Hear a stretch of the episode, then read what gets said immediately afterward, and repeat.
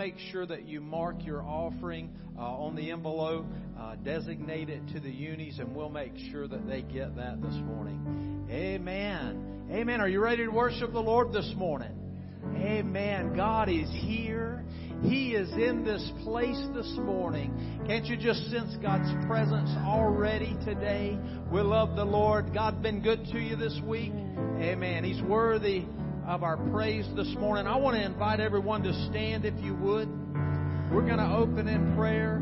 We're going to consecrate ourselves this morning to the Lord and let's press in to the things of God today. He has something special for you today.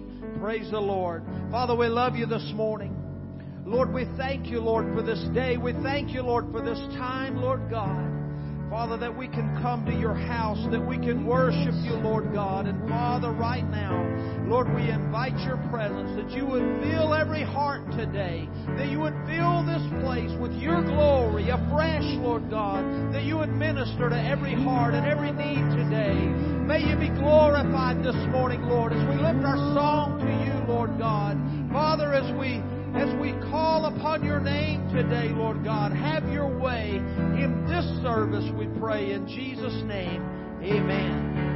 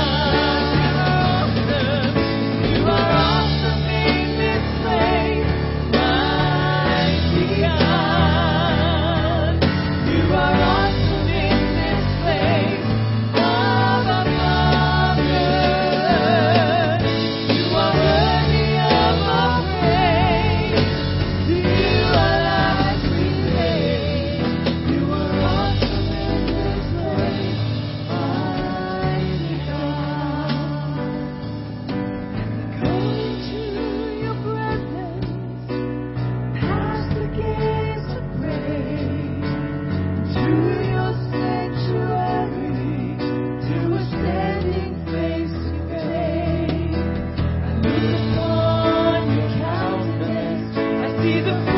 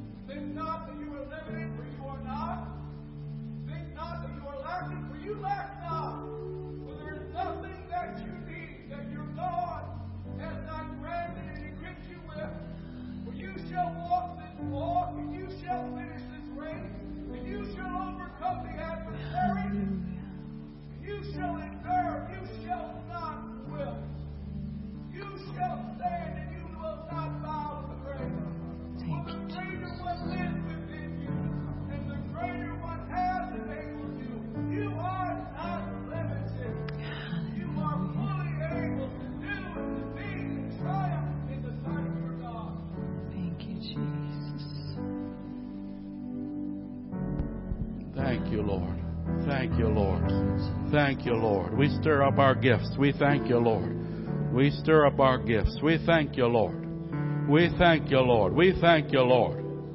We will not be timid. We will not be intimidated. We will not be brought to a place of fearfulness.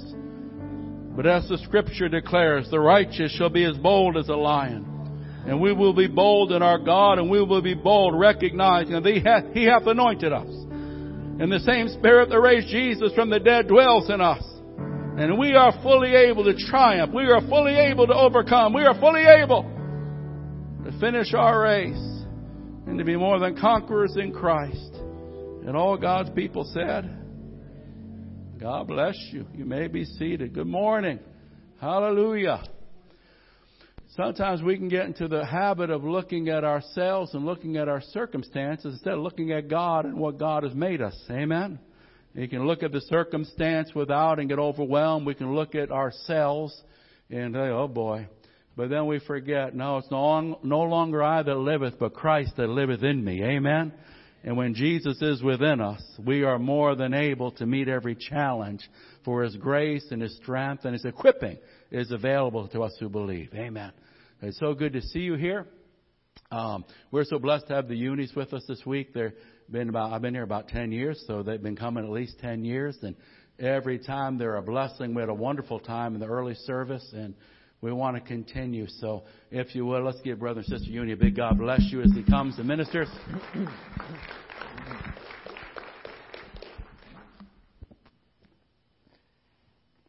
Amen. Thank you, Pastor. What a joy, what a privilege it is for us to be here at our Florida home church. We always enjoy coming here so very, very much. And uh, uh, I mean, wonderful church, great pastor, great wife, pastor's wife, and uh, just a great congregation. And hey, when you're from Wisconsin, Florida's a great place to preach in January, February, and March. Uh, I mean, it's been brutally cold up there, and if it's not cold, then it's snowing. And so they, it's kind of like a yo-yo for them. It's either cold or snowing, and uh, so they've had some challenging times there. But anyway, it's uh, great to be here with you, and thank you for inviting us and allowing us to be a part of what God's doing here at Pleasant Grove. And we do want to, just before we share the message this morning, to uh, just um, thank you for your prayers so much, and uh, we are just so excited to. Uh, uh, just see how God has provided. As we said in the earlier service, you know, I would have never have ever have imagined that there would have been a year like last year.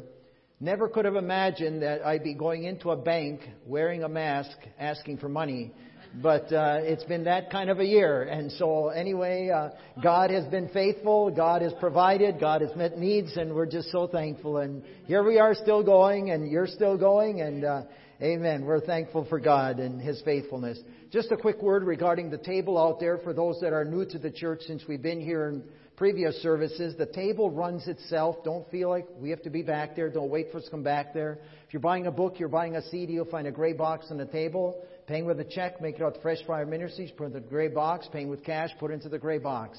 If you need change, then come and find us. Paying with a credit card or a debit card, then come and find us. Otherwise, table runs itself. Everything's available for a $15 donation unless there's a sticker saying something else.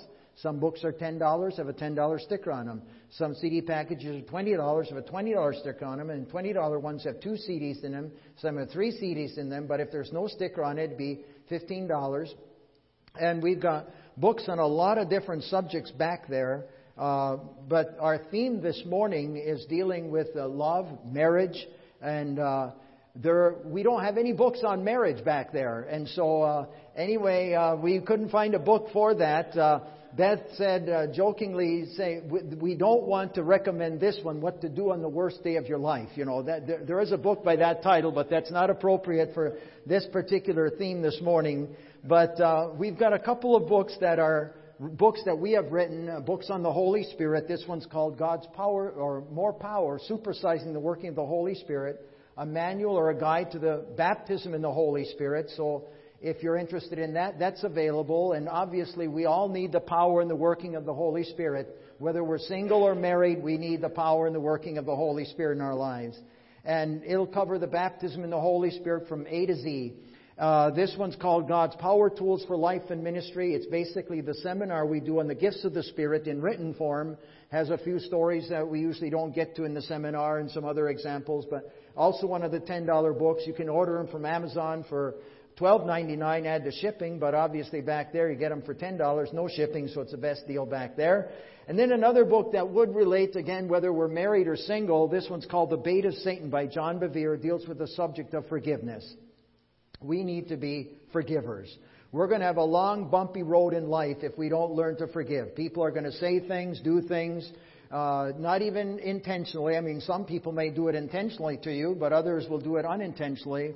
But we just need to be forgivers. And so uh, we encourage you to look at this particular book. It's also available back there, plus a whole host of others.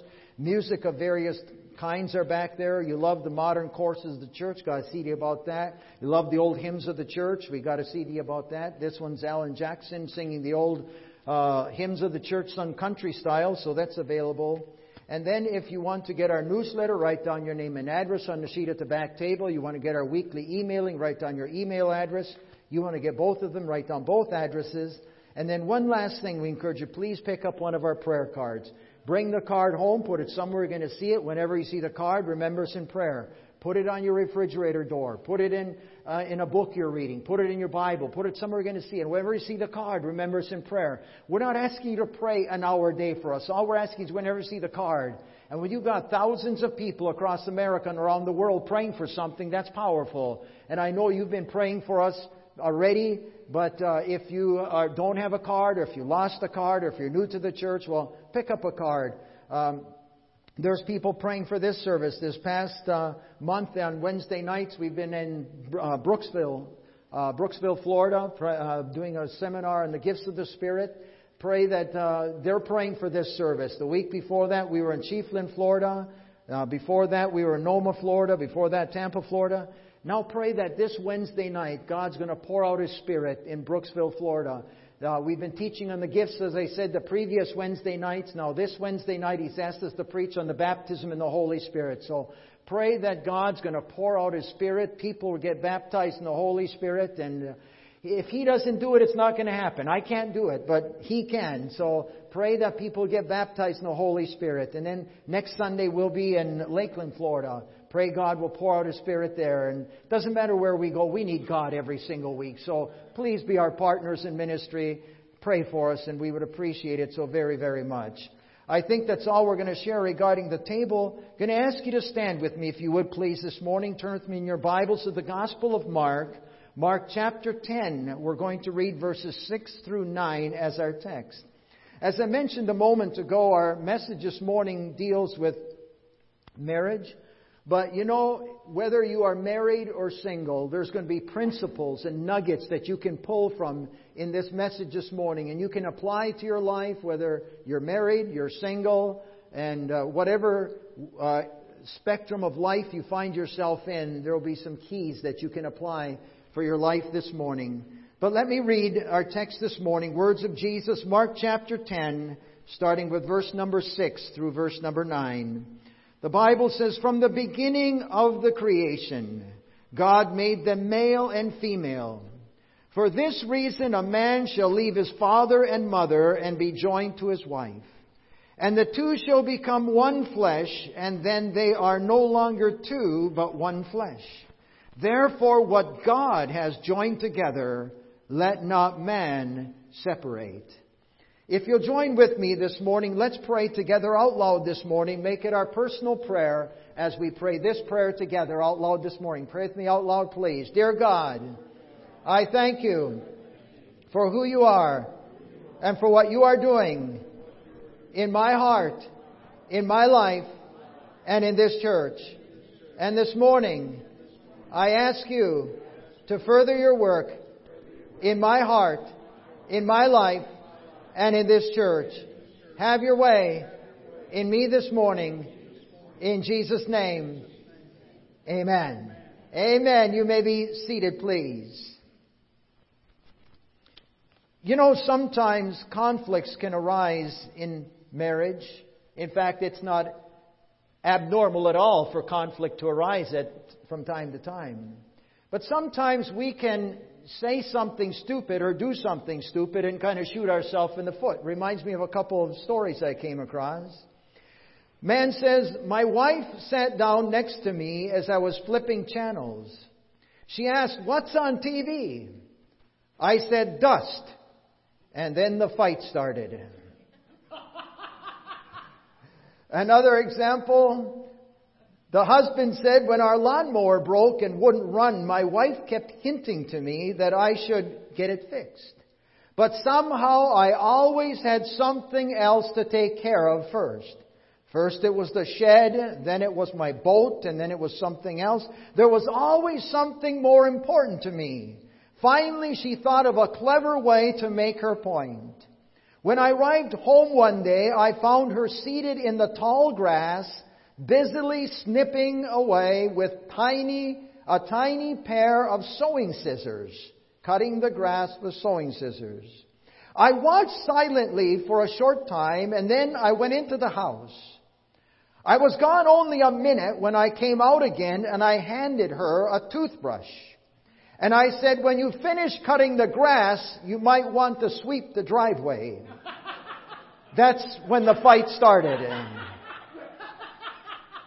Sometimes we may shoot ourselves in the foot.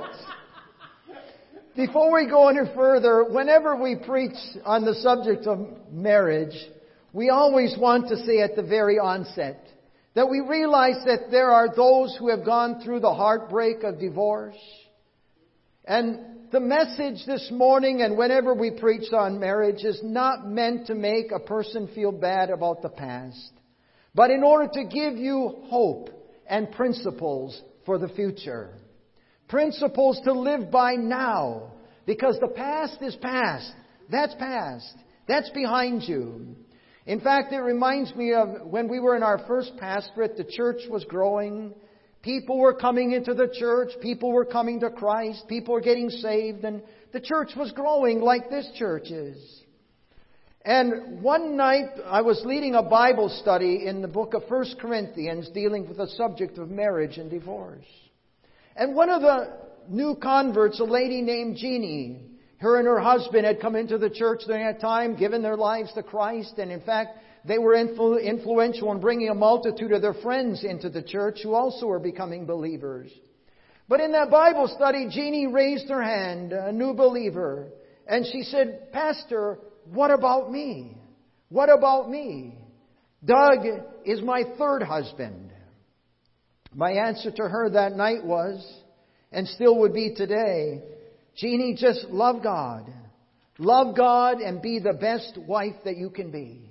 And serve God together with Jeannie. The past is the past, but let's build on what is now. And so this morning we want to apply the principles, whether this is your first marriage, second marriage, or third marriage. The same principles apply. Also, if you're single, there's principles that you can apply to your life this morning. Because you know what? We're all learning. We're all growing. We're all maturing. We're all in this together. Beth and I, we've been married for 46 years this coming August.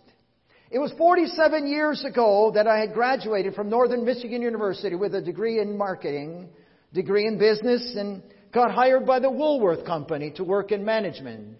I always have to pause and explain what Woolworths is because people wonder what in the world is a Woolworths. Okay, before there ever was Walmart, there was a chain of stores called Woolworths, okay? They hired me into management there. The first store they sent me to was in Stevens Point, Wisconsin. That was Beth's hometown. Beth and I, we met at church. But it wasn't love at first sight. It was not at all. In fact, Beth was trying to line me up with one of her friends, so she she didn't think I was worth or wonder she didn't want to have me, so she lined me up with one of her friends. And she was the girl who always came around the corner with her red Volkswagen. She only lived a half a block away from me when, when I was there in Stevens Point. When, when we got married, it wasn't a big move for her. She just took her pillow and blanket and walked down the street a half a block and that, that was the big move to get married. And then later came the cat. But, uh, anyway, uh, she would be the girl that come hot rodding around the corner with her red Volkswagen. I, I was convinced sometimes it looked like that Volkswagen was on two wheels going around that corner. But we, it was not love at first sight, but the pastor had started a prayer meeting where early in the morning, Monday through Friday, people would just gather to church and pray on their way to work. And I was among those who came. And one particular morning in the month of, in the month of July, I was just minding my own business, just seeking God and just praying. And while I was praying, God gave me a vision. God probably thought, okay, we got to get this guy's attention, and there's no other way. I got to give him a picture. And so God gave me a vision. It was blurry at first, and then it focused in clearly, and I saw who it was, and it was Beth. And God said, That's going to be your wife. I was stunned. I thought I must be imagining things. I rubbed my eyes, went back to prayer. It came back a second time rubbed my eyes, went back to prayer, came back a third time. I just finally said, okay, God, if that's you, then you bring it to pass. And I just put it out of my mind, didn't even think about it. Well, now fast forward to October, and the church was having a hayride. And, and I ended up going to the hayride. Beth ended up going to the hayride. We didn't go there together, but we ended up at the hayride. And, and lo and behold, we started talking and visiting, and we started dating after that. And then fast forward to February, we got engaged. Fast forward to August, we got married. Within a period of one year and three months, we got married. And in the meantime, God had been showing her things also. But I never told Beth about the vision because I didn't want her to have to marry me. Well, if God says so, I guess I'll have to, you know. I want it to be something that came from her heart. And so for the past 46 years now, we've served God together. One year, one more year in the business world with Woolworths, two years in Bible school, pastor for 20 years, now traveled 22 years uh, coming this September. And it sounds like a marriage made in heaven.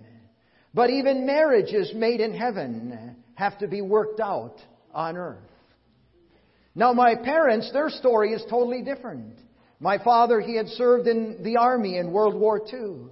And whether it was while he was in the army or shortly after he was discharged from the army, he started writing to a girl in Finland. He was part of a pen pal club. Started writing to a girl in Finland and the letters got more and more serious, more and more serious. Finally, it got to the point where they were getting really serious, and he went to Finland and he met my mother in person. They got married in Helsinki, Finland, and then they came here to America, and I was born two years later here in America. They were happily married for 42 years until my father died 29 years ago. My mother died three years after that. Back then there were pen pals. Today there's eHarmony and Christian Mingle. But they had to work it out on earth. You see what we're trying to say? Don't matter how people get together, they have to work it out on earth. Beth's parents, their story was different. They were young people who grew up in the same church together in Stevens Point. They fell in love, got married. They were married for 63 years until Beth's father died 11 years ago. But they had to work it out on earth. Doesn't matter how you got together, we have to work it out on earth. So what are some keys to a long lasting marriage? How to make it work? Why do they work? How do they work out? Principles that we can live by. What are some of these principles, whether we're single, widowed, or widower, or married? Let me give you five keys this morning that I've observed. Things I've often shared at weddings or things I've shared in premarital counseling. They all start with the letter C. First of all, it takes commitment. You know, we live in an age of non-commitment today. It's hard to find people that are committed to anything today. Committed to their job. Hard to find people committed to a job. In fact, I told our sons when they were growing up, I said, hey, if you just show up at work, you're ahead of 75% of the workforce. Just show up. You don't even have to be good at what you're doing. Just show up. And you're going to be 75% ahead of everybody else. They've both, they've both followed it and have, have done well. But I said, just show up. Our youngest son, they've always wanted him to be involved in management, and he got involved in management in, in the profession that he works in. But then after working in management for a while, he thought, well, I don't want to do that anymore. And so he, he's, he's, they, again, they've offered him management positions, but no, I'll, I'll just be, I'll just be a worker. I don't want, I don't want to deal with that. Hard to find people committed to tasks in their job. Hard to find people committed to the church. They say a faithful church member today is in church twice a month. That's a faithful church member. A committed member is there twice a month. Now that's, that's before COVID. We understand people miss because of COVID, because of uh, health concerns and whatever. That's, that's different. But before there ever was a COVID, uh, it was a faithful member was there twice a month. And then people need to be committed to their marriage. To decide that we are going to be the best that we can be. We're going to be the best that we can be at our job. We're going to be the best that we can be at the church. We're going to be the best that we can in our marriage. The best employee, the best member, the best spouse. Colossians 3 verse 23 says, And whatsoever you do, do it heartily as unto the Lord, and not to men, knowing that from the Lord you will receive a reward of the inheritance, for you serve the Lord Christ. Marriage takes commitment. When we get married, we're making a commitment before God. When we get married, we're making a commitment to our spouse. Those marriage vows. Remember those vows? A vow is a solemn promise. We make those vows that we're going to be committed together for richer, for poorer, for better, for worse, in sickness and in health, till death do us part. That we are committed no matter what happens. It's one of the beauties of watching folks in, in this body of believers, even as you see one of the spouses go through a health issue. You see the other one step up and see them through, and sometimes it may be the other one gets sick, and then the other spouse will see them through. And what a tremendous testimony that is. But somebody said that today people often spend more time on getting married than staying married. Marriage, it's a commitment. I'm going to make this work. I'm not going to quit. I'm not going to leave. I'm not going to end this. It's a commitment. One man to one woman for one lifetime. Remember our text again. It said, But from the beginning of the creation, God made them male and female. For this reason, a man shall leave his father and mother, and shall be joined to his wife, and the two shall become one flesh. Therefore, what God has joined together, let not man separate. We find in the book of Genesis, Jesus was quoting Genesis chapter 2 verse 24. The Fire Bible makes these comments in their notes. God in the beginning ordained marriage and the family unit as the first and foremost important institution on earth. God's plan for marriage consists of one male. By the way, one male, not two males, but one male, and one female, not two females, but one female, who become one flesh, united physically and spiritually. This instruction in excludes, excludes adultery, polygamy, homosexuality, immoral living, and unscriptural divorce. It's a commitment. It's a commitment we make that we're going to stay committed to this. Yes, there are things that can happen. One spouse dies, they're left single. One spouse leaves, they're left single. One spouse becomes unfaithful. Well, even then, forgiveness and reconciliation are recommended, but Jesus did permit divorce in those cases. One spouse becomes abusive and dangerous, and in those cases, separation or divorce may become necessary, but it takes commitment. It takes commitment. I still remember a time in our first pastorate. We were pastoring in Minnesota at this point in time. People were coming into the church, and one of the new couples to the church, one day, the lady of the couple, her name was Phyllis. She came to the office. She knocked on the door. I said, come on in. And Phyllis comes in. And, and the first words out of her mouth were, God told me to divorce my husband. I tried to say it as nice as possible. I really did. And I said to her, God told you no such thing. And she looked at me like, how do you know what God did or did not tell me? And then we went through the whole thing of how God will never contradict His Word. And I went on to explain to her, you have no grounds for divorce. You have no grounds. You've had an argument. You've had a disagreement, but you've got no grounds whatsoever for divorce. Thank God she listened. And she went back home and her and Harvey, they worked it out and they remained married and continued to be a part of the church until they died. And they didn't kill each other, but they, they remained a part of the church until they died, but they had made a commitment. And love is a commitment. Love is a commitment. Love is a decision. It's not a feeling. Something I read some years ago in the devotional book that we have available at the back tables back there. Listen to this. You must understand that love is a choice, not a sensation. The old Righteous Brothers song, You've lost that loving feeling. It may make your toes tap, but it won't make your marriage work. Your will is where the solution begins. God wouldn't have commanded, husbands love your wives just as Christ loved the church, Ephesians 5:25.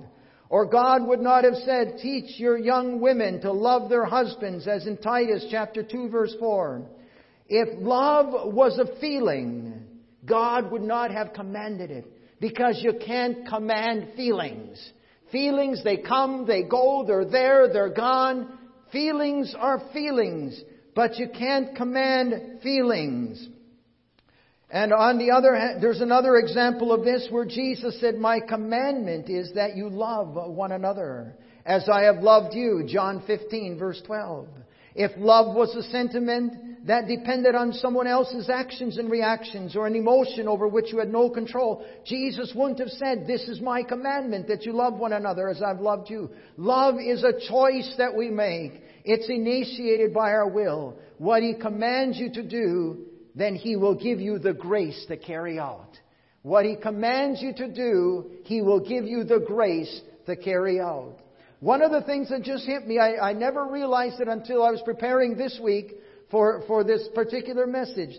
The love chapter, 1 Corinthians chapter 13. What is described as love in 1 Corinthians 13. You, we don't have time to go through it this morning, but you look at all those things that are listed there. Those are choices, not feelings. They're choices, not feelings. Again and again, the scripture teaches us that love is a choice. It's not a feeling. It takes a commitment. It's not a feeling. I, I think it was Joyce Meyer that said recently, she and her husband have been married for 50 years. Uh, Dave, her husband, is 80 something and she's 70 something and and uh, they've been married for 50 years. And she said, when Dave comes through the door, there's butterflies aren't there anymore. There's no butterflies. But she says there's something deeper. There's a deep love that's there. She went on to make this point. Just because, just because it's not emotionally exciting anymore does not give us any right to walk away from it. I had to chew on that one for a while, but that, that's true. The point is, love is a commitment. And when we make the commitment, the feelings will follow. Feel, we're not talking about never having feelings, but we're saying we make the commitment and the feelings will follow the commitment. Second of all, it takes communication. It's amazing how often people don't communicate. They don't know what the other person is